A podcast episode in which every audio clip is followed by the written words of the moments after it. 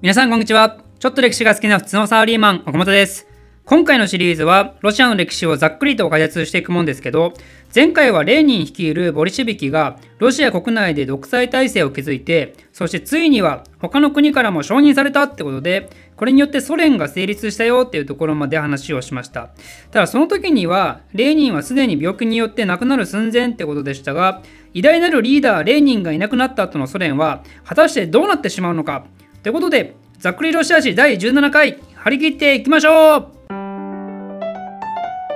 歴史の流れの話をする前に、まずソ連っていう国の簡単な説明をしたいと思います。というのも、前回の最後に説明した内容は、実は少し語弊とあの誤りがあってですね、なんでその整理も兼ねて、少しこの国の仕組みについて説明します。ソ連っていうのは、正式名称、ソビエト社会主義共和国連邦。連邦っていうのはつまり複数のソビエト社会主義共和国が集まって構成されているってことですね。で、前回最後に登場したのは、ロシア・ソビエト連邦社会主義共和国、ソビエト社会主義共和国連邦の一構成国家です。で、1922年のラパロ条約によって認められて成立したのは、ソ連の方ですね。ロシア・ソビエト連邦社会主義共和国自体は、ボリシビキの独裁体制が成立した1918年の時点で成立してます。じゃあ、1922年に国際承認を受けて成立したソ連って何かっていうと、このロシアのソビエト国家に加えて、ベラルーシ、ウクライナ、ザカフカースの3つのソビエト国家が加わって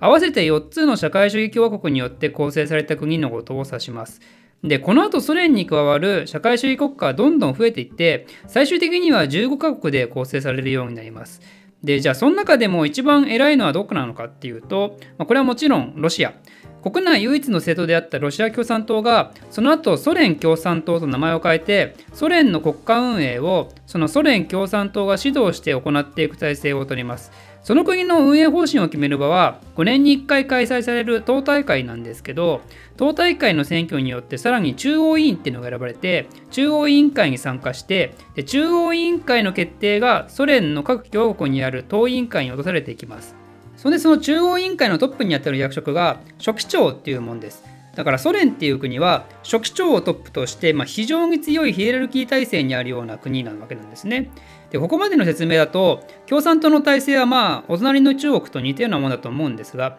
まあ、書記長っていう役職は他の社会主義国家にも伝統的に使われるようになりますよね。中国共産党もトップは総書記だし、ベトナムも書記長だし、北朝鮮のあの朝鮮労働党も第一書記とか総書記とかだしね、なんで書記が偉いのって思われて調べたことある方もいるかもですが、これはソ連の共産党でそういう仕組みができたから、それを踏襲してるわけですよね。じゃあなぜソ連共産党において書記長っていうのが偉いポジションになったのかっていうと、ここには想像通り政治的事情が存在することになり、まさにレーニン死後の権力争いによる結果として生じたものになります。ソ連共産党中央委員会には大きく3つの組織があったんですよ。それは政治局、書記局、組織局。まあ、この名前から見ても分かる通り、まあ、実は最初は政治局が政治運営において一番の責任を担ってたんですが、まあ、それがある時から書記局が逆転してトップに立ってしまいます。その書記局のトップになった男が、この後のソ連の歴史を大きく動かしていくことになるんですね。その人物の名は、スターリン非常に有名な人物ですが、実はスターリンっていうのはあだ名で、その意味はどういうものかというと、粛清マンではなく、あの、鋼鉄の男っていう意味で、まあ、本名はヨシフ・ビサリオノビチ・ジュガリジュジュガシビリです。まあ、本名で覚える必要は全くないですが、あのスターリンはもともとジョージア出身の貧しい靴直し職人の子供として生まれたんですが、まあ、小さい頃から本を読みまくる子供で、ジョージア語だけでなくロシア語も堪能だったり、まあ、とても賢かったんですね。で、スターリンが若かりし頃、ジョージア人っていう民族が他民族から虐げられてきた歴史を知って、そこからツアーリズムに対して批判的になって、そして都市の労働運動に参加するようになって、でさらにレーニンの自作も読んで感銘を受けて、社会革命家への転身を決意します。まあ、そんでいろんなところで暴れまくった結果、ついにレーニンの目に留まって、ボリシビキの中でもどんどん頭角を表すようになっていったんですね。そのね、レーニンが死ぬ頃には、レーニンの右腕ぐらいの存在感を発揮していて、だからレーニンが死んだ後は、そのままスターリンが後継者として共産党を率いるのかっていうところなんですが、レーニンの右腕がスターリンというなら、左腕に該当する人物、まあ、もう一人の後継者候補がいて、その人は誰かっていうと、前回歴史のゴミ箱発言をして、私の中で物議を醸した男、トロツキーです。このスターリンとトロツキーは単なる共産党の中のトップ争いをしただけでなくてこの先の世界の社会主義革命は果たしてどのように行われていくべきかっていう革命理念の違いによって激しく対立していくようになるんですね。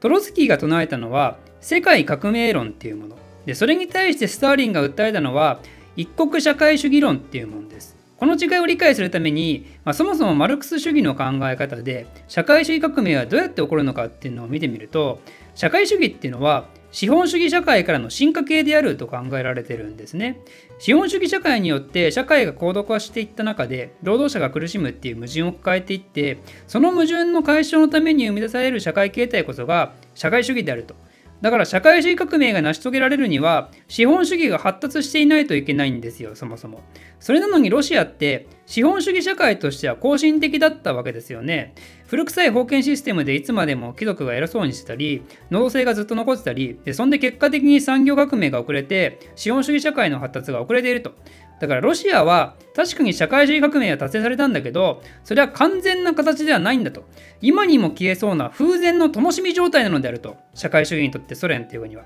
だからロシア以外の資本主義先進国はどんどん革命を起こして社会主義の火力を上げてくれないと社会主義革命っていうのは成り立たないだろう。だから世界中のプロレタリアートよ。我々に続けっていうのが世界革命論。まあ分かりやすいですね。だから世界革命論っていうのはマルクス主義者からしたら非常に正当的だしでレーニンもまさにこの考えの持ち主なんですよ。だからレーニンの思想を正当的に引き継いでるのはトロツキーの方なんですね。それに対して一国社会主義論っていうのはまあね世界革命論の言いたいことはわかるよと。でも現実見ようよ現実を。ハンガリーとかドイツとか革命起こる寸前まで行ったけど失敗したじゃん。だから社会主義の成立は我々ソ連が一カ国で頑張ればいいんだよ。ソ連が完璧な社会主義国家となることで社会主義革命は成し遂げられるんだっていう考え方です。これはね、トロツキーは猛反発するわけですよ。お前は世界革命の理念から逃げてるだけだと。まあ、でも、スターリンは、その見事な政治的手腕を持って味方を増やしていって、で党内で優位な立場に立っていって、そしてトロツキー派の排除に成功します。前の動画のコメントでもちらほらありましたけど、歴史のゴミ箱に蹴ろうと名刺引きを落としたトロツキーは、自分が直後に歴史の上箱に消えてしまうっていう、まあ、なんとも皮肉なお話ですね。トロツキーが写ってた写真が改ざんされて存在自体が消されたっていうのはまあ有名な話ですよね。だから文字通り消えてしまった男、それがトロツキーであったわけであると。でトロツキーはその後ソ連を国外追放処分されてで最後はメキシコで暗殺されてしまいます、まあ、これは間違いなく裏でスターリンが絡んでいたわけなんですが、まあ、そうなんですよね。恐ろしい男なんですよスターリンは本当に、何せ粛清とか言ってスターリンと言いますからね。この後スターリンは尋常じゃないぐらいに反対派をどんどん粛清しまくってで恐怖政治によって完全に権力を掌握していくことになります。で最初の本の話に戻ると社会主義国家でなぜ書記長が偉いのかっていうのは、まあ、このような経緯があってもともと単独トップではなかった書記長ポジションにいたスターリンが政治闘争を経て国のトップになったからだからその役職が習慣化したっていうわけなんですね。まあ、でもその前から書記長っていうのは非常に重要な役職だったことは間違いないですけどね。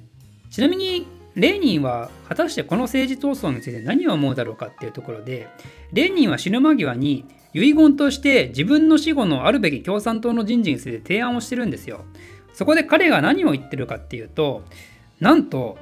スターリンは更迭されるべき、ちょっと乱暴すぎるあいつって言ってるんですね。まあ、確かにスターリンは目的の達成のためには手段を選ばず何でもやる感はすごいし、だからあの粗暴な感じは友人とか仲間内でならまあ許せるけど、でも共産党の書記長っていうポジションでそれはまずいと思うよ。多分あいつ権力持ちすぎたら独裁始めて誰も止められなくなるんじゃねえかなあちなみにトロツキーはあいつめっちゃ有能で、もう共産党の中でも一番優秀だと思うよ。まあ個人的にね。でもちょっと自分に自信ありすぎだよね。良くないと思うよ、それも。だからこの2人は何も対策しないでそのままにしとくと、まあ、間違いなく共産党分裂するよね。だからさっき言ったみたいに、スターリンはさっさと更迭して、まあ、更迭な男なだけにね、そんで中央委員会のメンバー数も独裁的権力者を出さないために、50人とか100人とか人数増やして、で、あとは、誰かスターリンとは違ってね、誠実で辛抱強くて、丁寧で親切で気まぐれじゃないやつ、もうこういうやつを探して、リーダー的ポジションとして頑張ってもらった方がいいと思うよってことを言ってるんですよね。うん。すっごくまともですね、例に。暴力革命を訴えた人物とは思えないぐらいしっかりと党の未来を考えてましたね。でも結局レーニンの予想した悪い方向へとソ連は突き進んでしまうってことになりますがこの後のスターリン体制によるソ連果たして何が待ち受けているのかこの続きはまた次回お楽しみに